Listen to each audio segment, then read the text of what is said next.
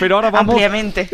No, lo habéis dado estupendamente, habéis ceñido el tiempo. Pero quiero saludar a Eduardo González Biedma. Ya sé que vosotros estáis muy versados en toda la actualidad, pero vamos con un experto, catedrático de trabajo en la Universidad de Sevilla, para que también nos dé su parecer. Profesor González Biedma, buenos días. Hola, buenos días. A ver, esta noticia o esta salida del Ministerio o del Ministro de la Seguridad Social para llenar la hucha, porque en el fondo lo que se busca, la hucha que está tiesa de las pensiones, ¿cómo la ve usted? ¿Cómo la valora? Bueno, yo coincido con lo que han dicho los tres expertos de hoy, ¿no? Que tenéis ahí en la emisora. Son periodistas, ¿eh? No me lo suba usted. Pero periodistas excelentes periodistas. Muy conocedores de lo que hablan. Porque yo creo que han dado en el clavo. Pero yo añadiría algo más, que es que la medida no necesariamente va a ser exitosa, ni siquiera en el fin que se plantea. Porque cuando aumenta la cotización, aumenta también el desempleo. Claro. Es decir, disminuye las ansias de emplear, porque aumenta el costo, ¿no? El trabajo se convierte en un bien más caro y por lo tanto se trata de postergar.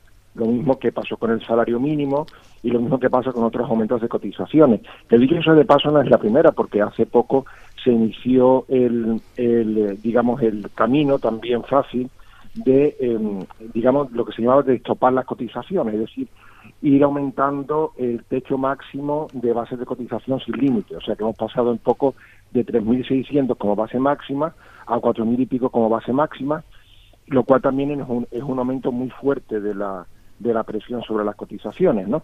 Claro, tengan en cuenta que la pensión máxima, sin embargo, no ha aumentado, sigue pequeña, por lo tanto es un aumento, digamos, que va en saco roto, ¿no? Por lo tanto, esta medida, pues como digo, va directamente contra el empleo y no es nada recomendable, porque tiene también un efecto inducido sobre, la reducción de las cotizaciones en el futuro. Es decir, si hay menos empleados, cotizan menos personas y aumenta el gasto en prestaciones por desempleo. Por lo tanto, es una medida de un éxito muy, muy dudoso. Vale. Pero entonces, ¿qué piensa usted que habría que hacer? Porque el problema existe, los datos son palpables, la situación de la caja de las pensiones, a todos los que somos de esa generación del baby boom, en la que yo me incluyo, estamos temblando. Claro, yo efectivamente hay que hacer otras muchas cosas en la economía, pero precisamente tocar aquello que va directamente a producir una reducción del empleo y por lo tanto de la riqueza, y por lo tanto de los ingresos de la seguridad social, al haber menos empleo, es una medida en absoluto recomendable. Se ha aumentado, hay que reconocer también que se ha aumentado muchísimo el gasto de la seguridad social en los últimos años. Por ejemplo, las prestaciones por paternidad son costosísimas y se han hecho sin aumentar aparentemente las cotizaciones, entonces se ha creado déficit. El ingreso mínimo vital, que sin duda es una prestación pues muy deseable en estos tiempos sobre todo, pero que duda cabe que también incrementa el gasto en seguridad social y gasto social en general. Pero en general yo lo que diría es que haría falta también una política de austeridad en el gasto que no se está observando.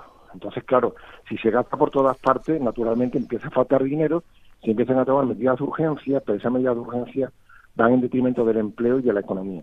Y entonces, por lo tanto, vamos en un despeñadero muy peligroso. Pero entonces, ¿esta noticia por qué se lanza así en una tarde como la de ayer? Para probar por dónde salen los agentes sociales, patronal, los periodistas, los editoriales, o para qué se hace una cosa. No sé. O sea, posiblemente, claro, a corto plazo, pues tiene la apariencia de una solución. O sea, que a lo mejor en el trimestre inmediato que se suben las cotizaciones, efectivamente se recauda ese 0,5% más o esa cantidad que se pretende. Pero hay que ver la cosa a un año vista, ¿no? Hay que ver si eso, un año vista, va a causar un efecto de desempleo. O sea, es una medida vistosa porque dice, bueno, relleno la hucha de seguridad social, claro, a corto plazo. Si después en un año se ha generado desempleo y se ha reducido el volumen total de cotizaciones, entonces pues se le puede echar la culpa a otra cosa. Esto ya queda en el olvido y se dirá cualquier otra cosa. Eso sin desmerecer un punto muy importante que se ha destacado ya en la emisora, que se refiere al tema de la natalidad, pero el tema de la natalidad yo lo veo más bien situado a un medio plazo, o sea, de manera inmediata. Claro, no vamos a esperar que ahora con una política de natalidad se rellene en 2 años, que es la urgencia, la hucha de seguridad social. Bueno. Pero evidentemente tenemos una incluye. Bueno, Eduardo González Biedma, catedrático del trabajo de la Universidad de Sevilla, gracias por estar con nosotros, un saludo y buenos días. Gracias a vosotros por llamarme.